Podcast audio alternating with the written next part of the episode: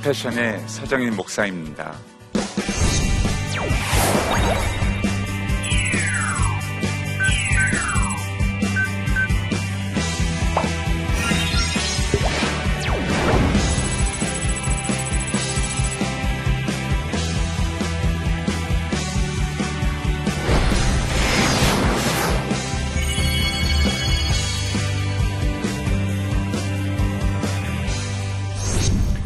패션은 한국을 도움으로 시작이 되었던 기관입니다. 그래서 어느 누구보다도 한국 어린아이들에 대한 사랑이 아주 깊습니다.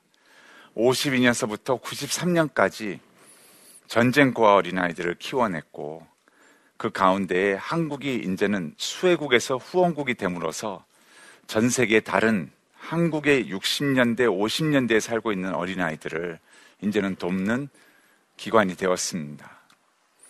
그래서 컴패션을 보면서 저는 항상 느낍니다. 내가 얻는 것이 더 많다. 여러분, 저랑 한번 컴패션의 현지를 가신다면요. 저는 늘 이렇게 느껴요. 사복음서에 예수님의 흔적이 걸으셨던 이것이 컴패션의 현장을 다니신 게 아닌가. 그리고 제가 컴패션의 프로젝트 교회를 방문해서 앉아 있으면 아이들의 모습을 보면서 스완슨 목사님이 6.25 직후 때 한국을 도우면서 한국의 보육원에 이면서 교회였던 이 프로젝트를 방문해서 백인들과 함께 앉아서 바로 이 마음이셨겠구나. 얼마나 기뻐했을까 하는 마음입니다. 그러면서 여러분 예수님은 복음서를 보면 가장 낮은 곳에 있는 자들을 통해서 가장 부한 자들을 부끄럽게 만드는 그러한 경험을 하게 됩니다. 어떻게 이 세상이 줄 수 없는 세상의 평안과 기쁨을 예수 한 사람이라는 곳에서 저렇게 누릴 수가 있는가? 그러면서 젊은이들은 얘기해요. 왜 나에게는 그런 예수가 아닌가?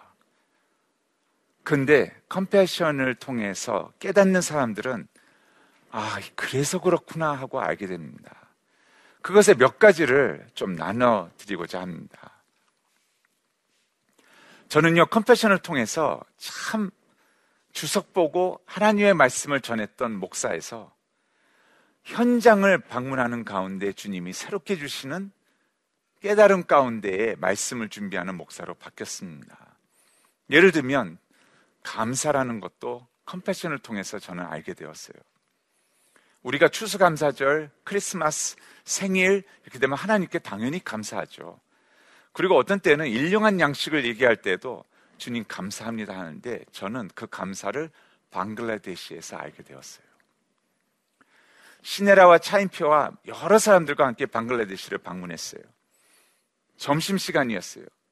공부하는 애들은 다 학교로 갔죠. 그러니까 어린아이들 3살에서부터 5살짜리가 다 와 있는 거예요. 그래서 우리는 바쁘게 분주하게 밥을 해놓은 것을 이제 나눠주려고 선생님들이 해놓은 거를 하는데 제가 밥 냄새가 그렇게 거의 상한 냄새처럼 너무 오래된 쌀처럼 저는요 컴패션의 현지에 진짜 개천서부터 쓰레기장, 무덤, 수많은 이런 냄새에 익숙하거든요. 근데 이건 처음 맡았던 냄새였어요. 쌀이 얼마나 오래된지 이렇게까지 제가 힘들어하는 쌀을 막 뒤집는데 냄새가 너무 많이 나가지고 거의 올라오려고 하는 그 느낌을 가진 거예요. 근데 바로 전에 우리는 밥을, 그런 밥을 안 먹었거든요. 다른 밥을 먹었거든요. 그래서 제가 물었어요. 왜 쌀이 이러냐고, 밥이 이러냐고, 애들 지금 400 몇십 명이 앉아 있는데, 그랬더니 선생님하고 목사님이 저를 절로 데려가요. 그때가 언제였냐면요. 전 세계가 석유 파동이 나가지고 대처 에너지라고 해가지고 곡물을 사다가 그거를 대처 에너지로 지금 만들어서 판다고 해가지고 사재기를 했을 때예요. 기업들이. 그러니까 이런 가난한 나라는 곡물 가격이 거의 200% 300%가 뛰는 거예요. 그러니까 선생님이 뭐라 그러냐면 이 아이들한테 일반 쌀을 살 수 있는 돈이 없습니다. 그랬더니 저한테 너무 미안하다 그러는 거예요. 쌀을 막 뒤집었어요. 그때 냄새가 이제 안 나더라고요. 애들을 막 나눠줬어요. 그 세 살서부터 다섯 살이 하루에 한 끼를 먹는데 얼마나 배고플까. 진짜 밥을 엄청 가져가요, 애들이. 상상 이상으로. 그래서 애들이 밥을 다 가져가니까 우리는 식기 전에 빨리 먹으라고 애들한테 전부 막 나눠주는데요. 아무도 안 먹는 거예요. 이상하다. 밥하고 국하고 뭐 다른 것들을 쭉 이렇게 같이 나눠줬는데 먹지를 않다가 마지막 400 몇 번째 아이가 딱 받는 것을 보더니 아이들이 막 손이 올라가요. 기도하겠다는 거예요. 선생님이 조그마한 아이 하나를 이렇게 지명해요. 아이가 일어나더니요. 저는 그때 처음 봤어요.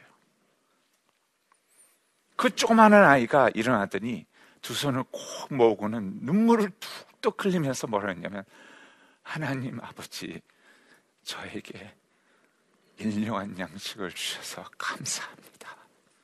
그때 저는 알았어요. 감사가 뭔지를. 나에게는 그 감사가 없었구나. 예수 그리스도는 나한테 있어서는 절대적이지 않구나. 예수가 나에게 있어서는 전부가 아니구나. 이 아이들은 그렇게 매달려서 그런지 예수님을 얼마 지나지 않으면 영접을 해요. 그래서 제가 돌아와서 그랬어요. 함께 성경 공부하는 분들한테 뭘 했냐면 여러분 아침에 일어나서 내가 무엇을 먹을까 생각하면 감사, 감사하십시오. 아침에 일어나서 내가 무슨 옷을 입고 나갈까라고 생각할 수 있다면 감사하십시오. 그때의 진정한 감사가 무엇인지를 알게 되었어요. 컴패션을 통해서 참 이 낮은 곳에 계시는 하나님을 절대적으로 붙잡는 그 생명들을 보면서 많은 깨달음과 동시에 부끄러움을 갖고 돌아오게 됩니다. 근데 그것이 그냥 있는 것이 아니라 나는 변하죠. 왜 변하냐면요. 한 사람 한 사람이 하나님 앞에는 너무나 소중하거든요.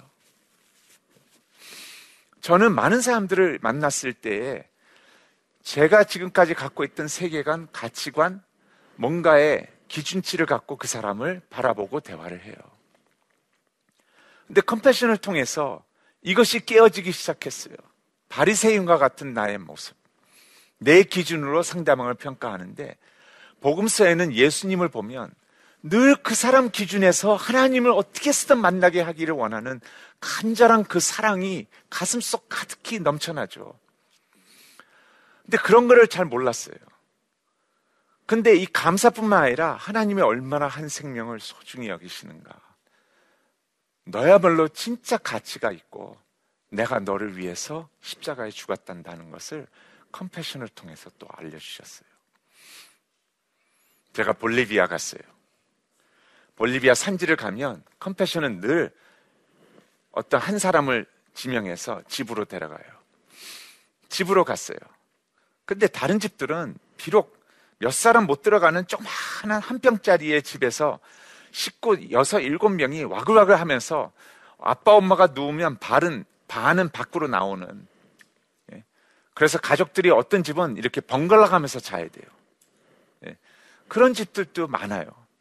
근데 이 집을 제가 방문했는데 엄마가 우리를 밖에서 기다리고 있는 거예요.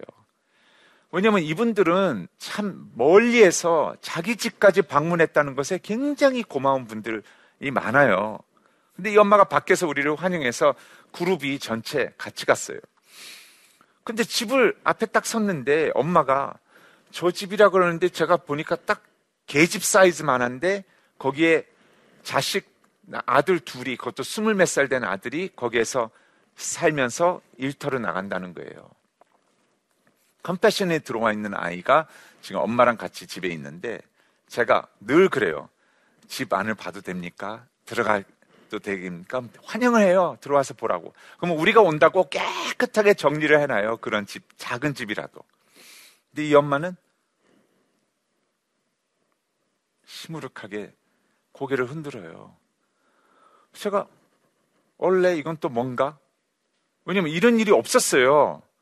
왜냐면 가정 방문을 하는데 본인의 집을 안 보여주는 거예요. 밖에서만. 근데 천 하나로 그냥 이게 대문이에요. 빈민가에. 그래서 못 들어간다는 거예요. 그래서 제가 하도 왜 사람이 못 들어간다 그러면 더 궁금해지잖아요. 그래가지고 제가 카메라를 디지털 카메라를 갖고 있었기 때문에 그러면 요 카메라만 요 카텐 쳐놓은 거 그 뒤로 해서 이렇게 앞만 찍어도 되냐고. 근데 여러분 찍으면 디지털 카메라는 뒤에서 안이 보이잖아요. 그렇죠? 그래서 딱 봤는데요. 저 진짜 그때 화났어요. 다른 집은 다 정리를 해놓고 다 하는데 쓰레기 더미로 가득 차 있어요. 쓰레기장에서 가져온 옷들, 쓰레기장에서 가져온 수많은 물품들을 거기다가 너무 공간이 작으니까 가득 채워놨어요. 엉망이었어요. 아, 너무 공간이 없어서 그렇구나. 생각을 하고 제가 물었어요, 이 엄마한테. 교회 다니시냐고. 아니, 저는 컴패션 대표예요.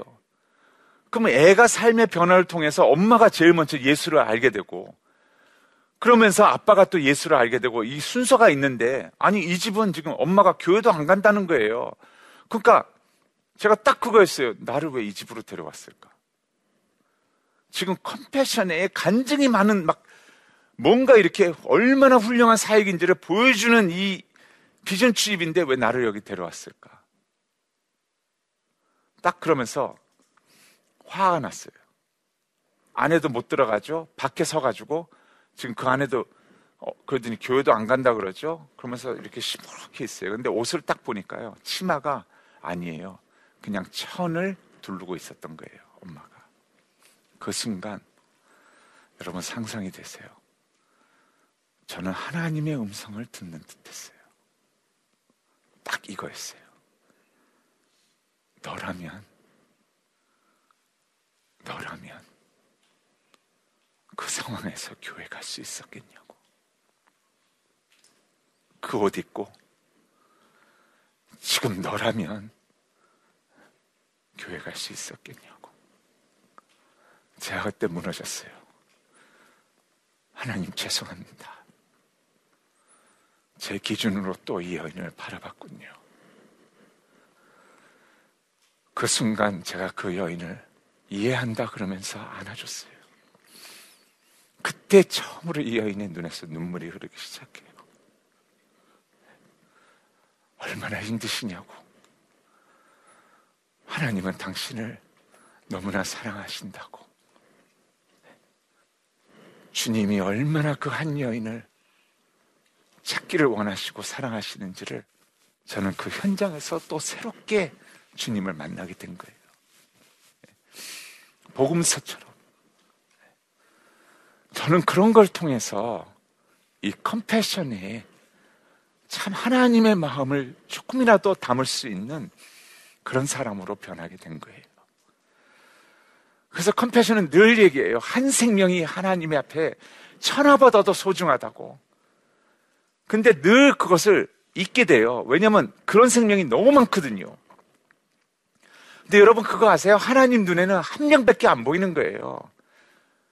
모든 한 생명 생명이 하나님의 형상으로 지음받고 예수를 알게 되기를 원하고 주님 앞에서 영생의 구원을 함께 누리면서 하나님의 계획이 그 한 생명을 통해서 펼쳐지기를 주님은 간절히 원하시잖아요. 그런데 그 가치관에 있어서 머리로는 알았지만 가슴으로 못 느꼈던 거예요. 또 한 얘기를 해드릴게요. 제가 에디오피아를 갔어요. 차인표 씨하고 신혜라 씨하고 여러 지인들하고 갔는데 이제 컴패션에 가면 이런 걸 보게 돼요. 저희는 끝까지 양육하잖아요. 그러니까 아주 신앙 좋고 그 나라를 변화시키겠다는 젊은 아주 리더들을 만나게 돼요. 그래서 차인표가 한번 졸업식에 이제 현지에서 가겠냐 그래가지고 제가 가겠다 그래서 갔는데 예를 들어서 300여 명이 졸업을 하는 거예요. 이게 무슨 졸업식이냐 했더니 컴패션에서 죽을 수밖에 없는 아이들이 교회 안에서 커가지고 지금 350여 명의 변호사로 된 졸업식을 지금 하고 있는 거예요. 예. 막 간증을 하는 거예요. 그러니까 차인표 씨가 막 신이 난 거예요. 그러더니 350명이 너무 많잖아요. 그한 나라에서. 그러니까 이제 딱 스탑 시켜놓고 물었어요. 너 간증 너무 좋은데, 존, 너 왜 변호사 된지 그냥 한마디로 해봐. 그랬더니요. 기다렸다는 듯이 뭐라는 줄 아세요? 나는 변호사가 된 이유는 이 나라를 하나님의 말씀대로 다시 세우기를 원한다고. 그러면서 뭐라 그랬냐면 그래요. 하나님께서는 어차피 죽을 수밖에 없는 나에게 새로운 삶을 주셨다고. 그런 간증들을 듣게 돼요. 그러니까 얼마나 진짜 좋아요. 내가 하는 이것이 이렇게까지 결과를 내는구나. 근데 임표 씨하고 제가 왜 에디오파 갔다 그랬잖아요. 에디오피아 갔는데 이런 대학생들을 막 만났어요. 에디오피아 최고의 대학에서 컴패션에서 자라는 아이들 쫙 만나가지고 간증 막 듣고 막 신이 나고 와 또 거기에는 뭐 변호사, 의사, 뭐 교사, 간호사 막 이런 막 이런 사람들이 나와서 간증하는데 한참 있다가 끝나가려고 하는데 저쪽에서 휠체어 하나가 누가 뒤에서 엄마 같은 분이 이렇게 끌고 오는 거예요. 근데 휠체어가 우리 한국식의 휠체어를 생각하면 안 되고 이게 다 찌그러진 이 휠이 다 찌그러지고 뭐 이런 거를 그 자갈 길에 그냥 이렇게 뚝뚝뚝 하면서 끌고 오는 거예요. 근데 거기에 앉은 대학생을 데리고 온 거예요. 저는요, 주, 죽어가는 아이라고 확신했어요.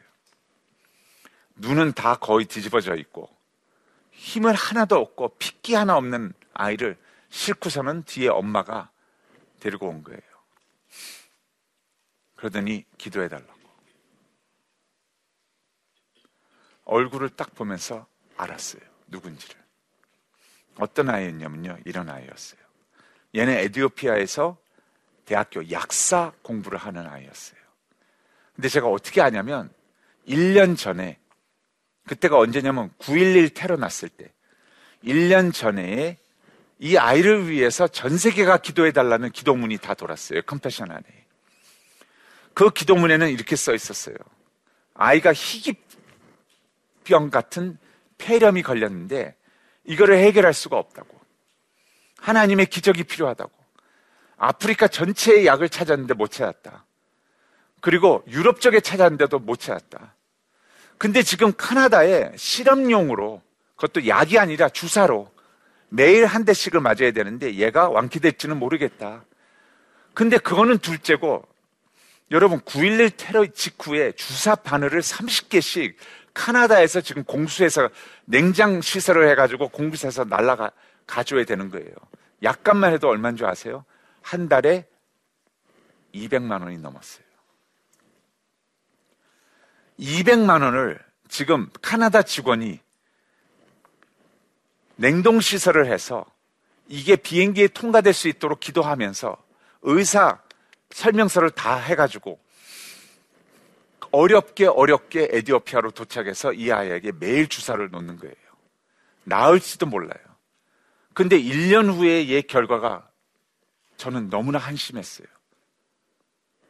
지금 1년 동안 약값만 하고 비행기 표 왔다 갔다 한 것뿐만 아니라 이 학생을 지원하는 모든 돈을 따지면 금방 가론 유다의 생각이 났어요, 제가.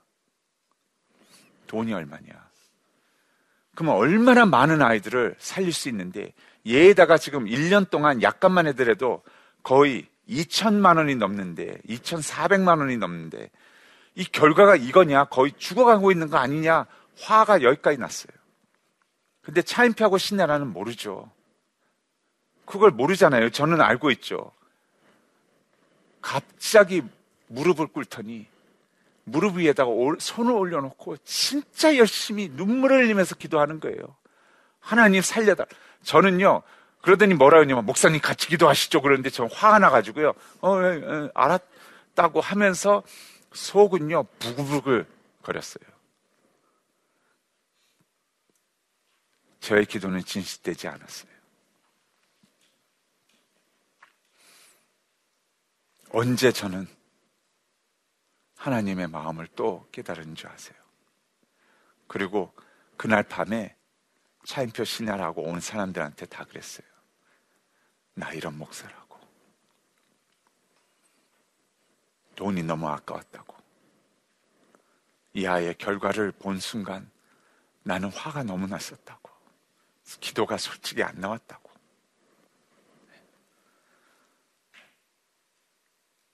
그리고 모두들 조용한 가운데 끝났어요.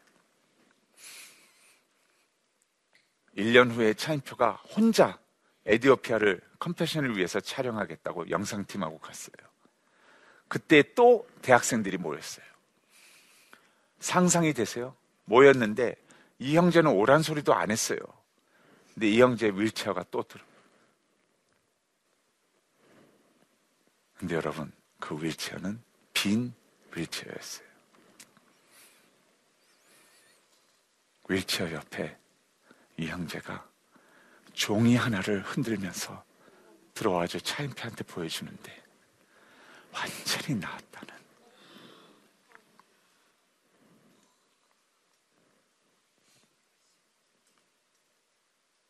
지금 약사로 주님 전하면서 활동하고 있어요. 하나님 죄송합니다. 당신 앞에는 돈의 액수도 사람들의 숫자도 아니고 한 생명이 소중하군요. 그것을 위해서라면 모든 걸 다 쏟아 부으시는 분이시군요. 한 생명이 이렇게 소중한 줄을 제가 이때야 알았습니다. 그것도 이 결과를 보여주셔서 알았는데, 이 결과를 못 봤으면 저는 가론 유다처럼 돈 계산이나 하고 앉아서 이 많은 돈을 하나에게 쏟았어야 하느냐. 그러면서 제가 컴패션에다 고맙다 그랬어요. 한 생명 생명을 하나님의 가슴으로 이렇게 다가가서 모든 사람을 해결할 수는 없지만 우리에게 맡겨준 이 한 생명, 내 자녀와 같은 이 한 생명을 살리겠다고 하는 하나님의 마음을 갖고 그것을 잃지 않는 그 사역을 펼쳐줘서 고맙다고 오히려 얘기했어요. 나는 이 지상에서 가장 부끄러운 컴패션 대표라고 얘기했어요. 여러분, 이렇게 사랑하기 때문에요. 작년 한 해만 하더라도 상상이 되세요. 16만 명이 넘는 어린아이들이 예수님을 처음으로 영접했어요. 거기에 부모까지 다 합친다고 하면, 주변 사람들까지 다 합친다고 하면 엄청난 숫자가 되죠. 그런 가운데에서 컴패션에 자라나는 이 어린아이들을 보면 볼수록 감사하는 것은 그거예요. 감사함이 넘쳐나요. 그리고 한 생명의 소중함을 하나님의 마음으로 볼 수 있게 되고, 복음서에서 늘 그랬던 것처럼 한 생명 생명을 대하실 때마다 마치 그 생명을 위해서 지금까지 오신 것, 그리고 만나신 것처럼 그런 마음을 키우게 됩니다. 그리고 우리는 그 하나님의 마음을 알면서 변하게 됩니다. 여러분에게도 동일한 이러한 축복이 넘쳐나기를 간절히 축원합니다. 감사합니다.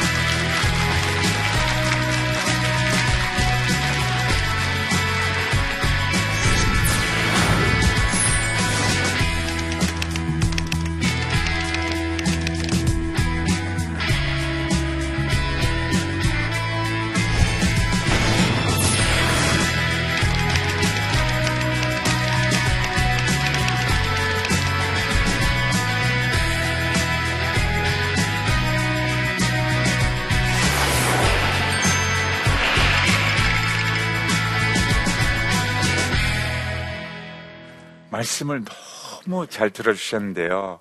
혹시 들으시면서 질문이나 궁금하신 점이 있으시면 지금 말씀, 질문해 주시면 감사하겠습니다. 예. 예, 인천에서 온 박희원이라고 합니다. 네. 그러면은 이 후원하신 분들 중에서 이 혹시 이 컨벤션을 통해 가지고 좀 변화되신 분이 후원자분 중에도 계시는지. 네. 네. 너무 많아서요. 그것은 어떻게 뭐 지금 여기서 말할 수는 없고요. 뭐 이런 식으로 얘기해요. 우리 온 가족이 변했습니다. 내 아이들까지도 교회 생활을 평생을 했는데 이렇게까지 변할 수가 없습니다.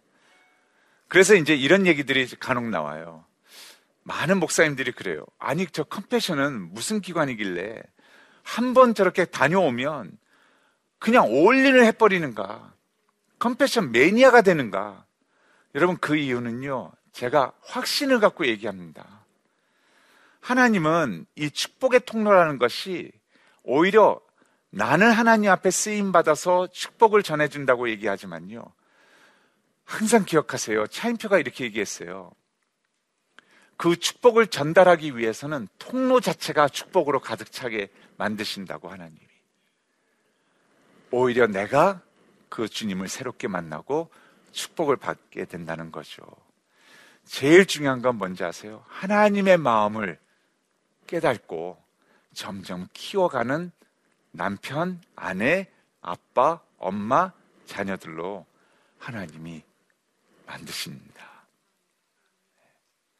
그 축복이 여러분들에게도 넘쳐나기를 간절히 바랍니다.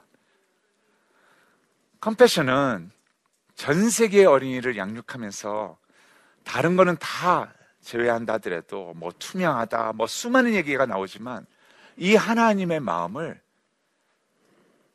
우리 모두 다가 경험할 수 있는 하나님은 사랑이시다 하는 그 십자가의 사랑을 우리가 경험하고 마음속에 담고 변화되는 그리고 변화시키는 그것을 여러분과 제가 주님 앞에 볼 수 있는 현장이 됩니다. 그런 놀라운 축복에 마치 주님과 함께 복음서를 새롭게 써가시는 여러분과 저가 더욱 되기를 원합니다. 감사합니다.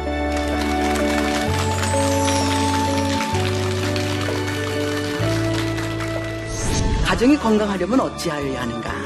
가장 먼저 생각하여야 하는 것이 권위라고 하는 부정입니다. 권위. 그 권위는 그 집안을 다 건강하게 하고 모든 사람이 다 평안하게 잘 살게 하기 위해서 주어진 부여된 그런 권위다. 너희들이 이 엄마가 돈이 잃었다 할지라도 거기에 대해서 조금이라도 너희들이 우습게 여기는 일이 있다면 아버지가 가만두지 않을 것이다. 가정이 건강하고 싶으시죠? 그러면 가장 중요한 권위라는 이 첫 단추를 잘 생각해 보세요. 한 사람의 권위가 아니라 한 몸의 권위고 한 몸의 권위는 가족의 권위예요. 모든 사람이 다 가지고 있는 권위를 가장 적절하게 잘 사용할 수 있도록 해주는 구조. 그것이 가정을 건강하게 합니다.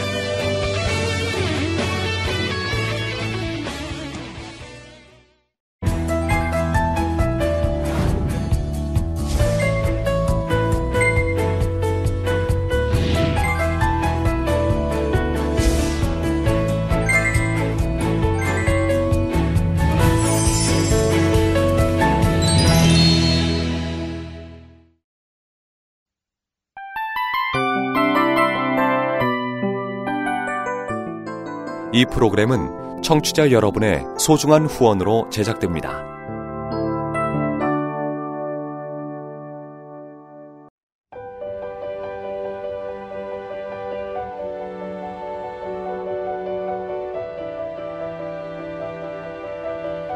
세상에는 수많은 교회들이 있지만 더 깊이 있는 말씀 강해를 찾기 위해 크기로만 교회를 선정하지 않습니다. 보다 좋은 영적 콘텐츠를 더 많이 나누기 위해 방송비를 받지 않습니다. 1년 365일 복음만 전하고 싶어서 우리는 광고를 하지 않습니다. 온누리의 복음을 땅끝까지 CGN TV와 함께 땅끝 성교사가 되주세요